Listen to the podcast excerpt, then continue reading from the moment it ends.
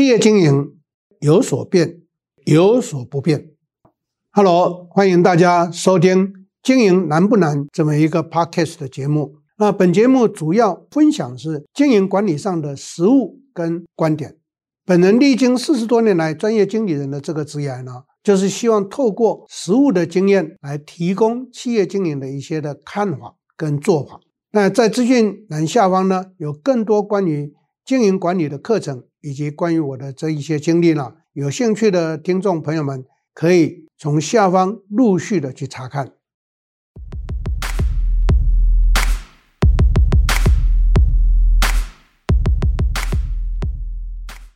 大家好，我是 Richard 陈宗贤，欢迎在座各位再到我们 Podcast 的时间，这个线上的。分享时间，今天要跟各位来谈的话题呢，很有趣，因为这些年来，几乎所有的企业都面临一个情况，那就是第一个，劳动力开始在短缺，这很正常。台湾的劳动市场就已经供需逆转了，所以变成是需求大过供给，所以劳动力一定短缺。再加上台湾有很多很多的年轻劳动力，他不愿意进入到劳动市场，他开始去创业。这就是大家熟悉的电商这个产业，从公元两千年开始蓬勃快速上来的一个原因。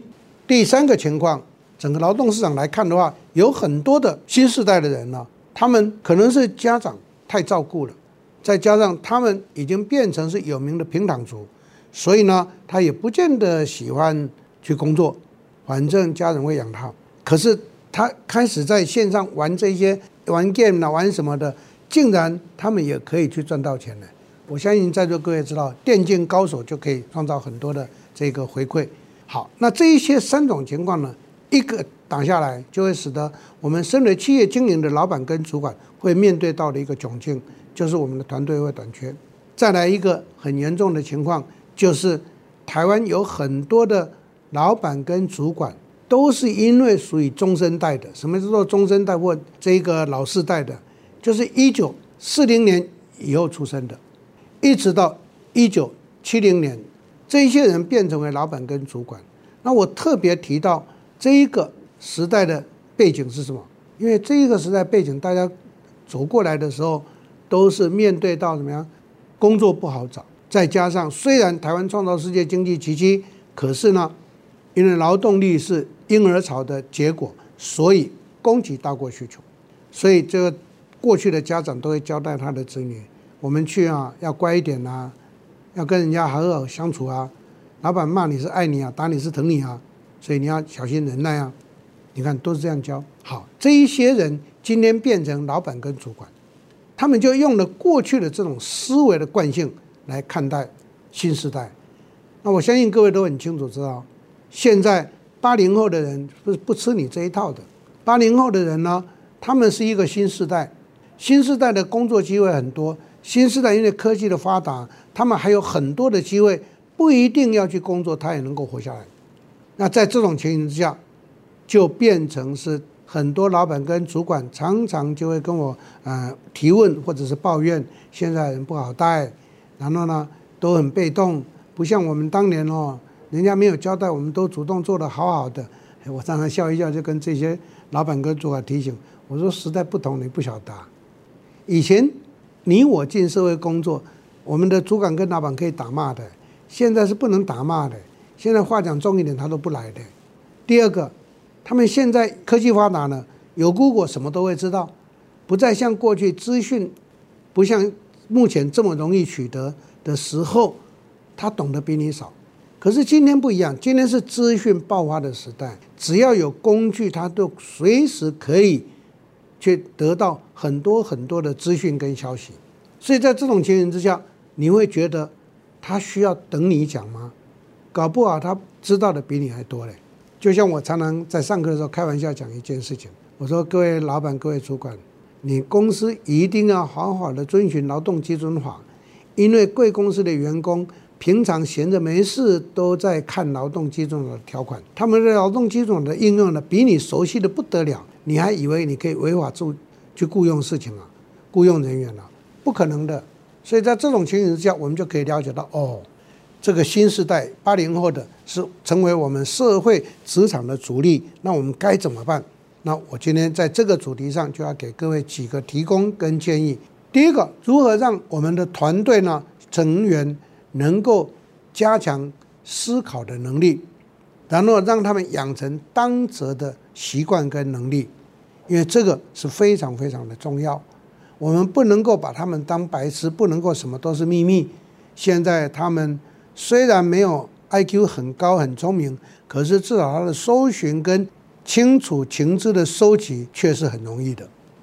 所以在这个过程上头，我就会建议在座各位多用一点教练式的领导，多用一点高效的经营，这样的话才能够让我们劳资双方或者雇佣双方。或者劳管的关系上面得到一个比较好的平衡，意思就是说，我们如何必须要清楚知道一件事情，我们如何让我们的团队能够精进、能够成长上来，这是我们很重要的一个课题跟任务。因为他们没有上来，我们就累了。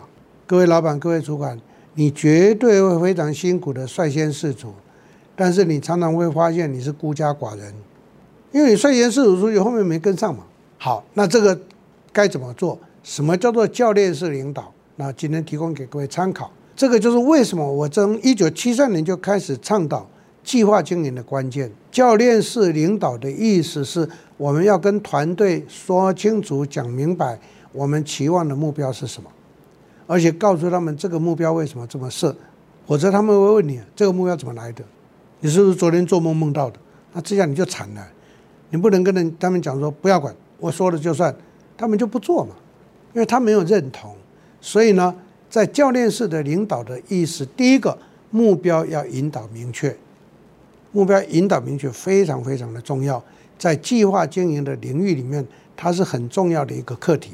可惜的是，台湾有非常非常的多的企业忽略了这一个课题，总认为说啊，大家去做就好啊，或者我下达一个指令，他们就应该听啊。今天跟各位特别的强调跟提醒。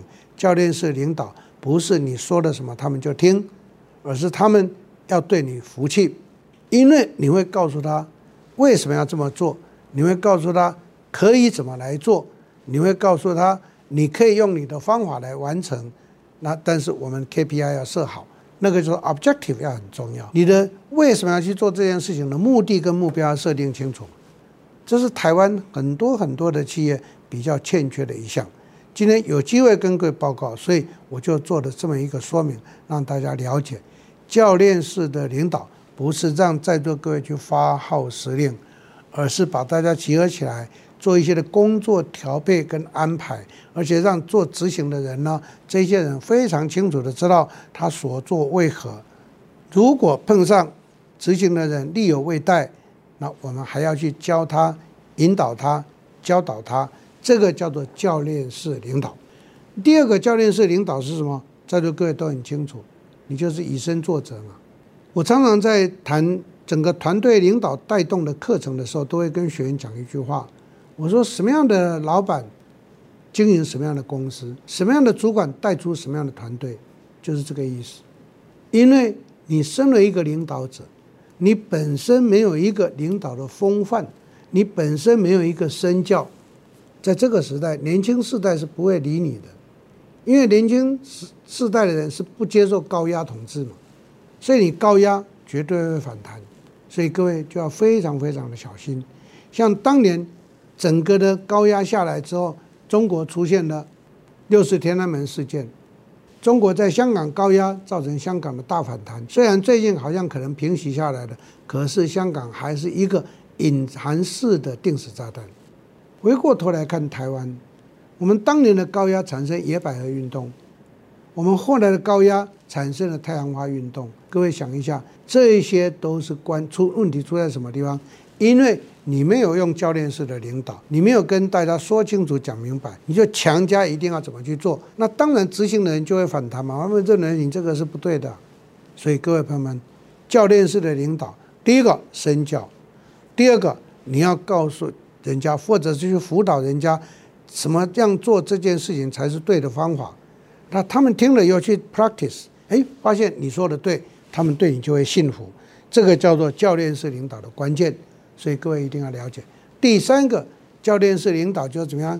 哎，站在旁边 coach 他，当看到他稍微偏的时候，把他导正回来，这个叫做教练式领导。所以辅导、教导、训练是教练式领导有很重要的。教练式领导还有身教，所以所谓的教练式领导，我就分成为这四个重点：身教、辅导、教导跟整个这个训练。在这样的一个过程上头，那我们的团队就因为懂的关系，所以他就愿意去做。可是各位一定要了解，他们愿意去做，是不是就会做得很好？不会。那怎么办？就要圈领嘛，对不对圈领让他们学懂了去做的时候，那要如何让他们去做的表现得很好？跟大家做一个强调，所谓的高效领导，就是要去导 OKR。高效领导的意思就是说。Top down 下来是 objective 很清楚，可是一定要去沟通，说清楚、讲明白，让执行的人心甘情愿去做。然后呢，根据他们就要去做怎么去做的这个方法，他们整理出来就变成他的执行计划。那我们就根据执行计划去 monitor 他们。当然，这个执行计划要经过上级主管或者上位者的同意，所以这个就清楚了。换句话讲，在这个从刚刚这个叙述，你应该听出一个端倪。你的团队成员未来要做一些什么事，你都知道；什么事要达成多少的绩效，你也都清楚。这个叫做高效管理。可是有很多的，到目前为止也是一样，有很多的企业的老板也好，主管也好，对于他所带的企业跟所带的组织呢，常常处于失控状态。各位要理解什么叫做失控状态？失控状态就是我有交代啊，结果你没有去管理嘛。没有去管理的时候，他们做的怎么样？不知道嘛。等到 deadtime 一到的时候，哇，惨了！一看傻眼，什么都没有。所以高效管理的意思就是用 OKR 的方式，把目标 top down 下来，说清楚、讲明白。至于 how to do，至于怎么去做，由执行者当事人写出来，这个就是年度计划、执行计划，或者叫做专案。他们要提出来要怎么做，那我们身为上位者帮他们看一下，如果可以的话就放手。好，可能各位说。老师怎么可以放手？绝对可以放手，因为你有一个 KPI 的 objective，你有一个 KPI 指标在那个地方，不用担心。接着我们就是根据这个 KPI，每一个礼拜、每一个月去检核，到底他们在这个周期期间里面有没有去实现，有没有去达成，这个就是关键所在。所以呢，教练式领导，简单的讲，就是一个。带动一个示范，高效的管理呢，是要懂得进度、品质跟这一个作业所有的一个管控跟创造它的价值效益。所以这两个其实它是相辅相成的。最后我要跟各位归纳强调一个重点：各位老板、各位主管，如果你的团队成员没有成长的话，对不起，绝对是你的错。我们身为领导人，没有把我们的团队带起来是我们的错。可能说，可是我很多人。很多人要分层负责啊，各位都知道 span of control 的管理学理论告诉我们什么？一个上位者最佳管理幅度就是一百三十五度角，就代表五到七个人。所以各位如果是男士当过兵，你都知道，一班十个人，扣掉班长，剩下九个人，其中还有一个士官长，再扣掉剩下七八个人，就刚好一个正面。所以各位就可以了解为什么在管理学上会有这种管理跨距幅度的产生。各位就要清楚知道了，所以在今天这一个话题上面呢，先跟大家做这么一个说明，那让在座各位了解，我们在整个经营企业如何让我们团队成员呢能够学会当者的能力。刚刚跟各位提到的是偏重在于我们在高效管理运作上头，如何让人员呢很清楚知道他为何而战，以及应该如何去战，但是欠缺了一项什么？欠缺了一项，他知道怎么做。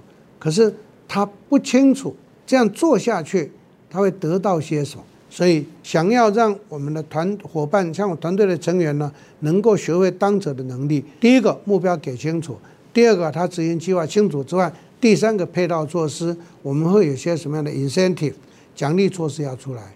我可以跟各位报告，当奖励措施一出来的时候，这个诱因就会有，那整个相关的成员都非常乐意的来投入这一个事项。这是在今天这个课题上呢，跟各位所做的一个提供，让大家有机会稍微做一个参考。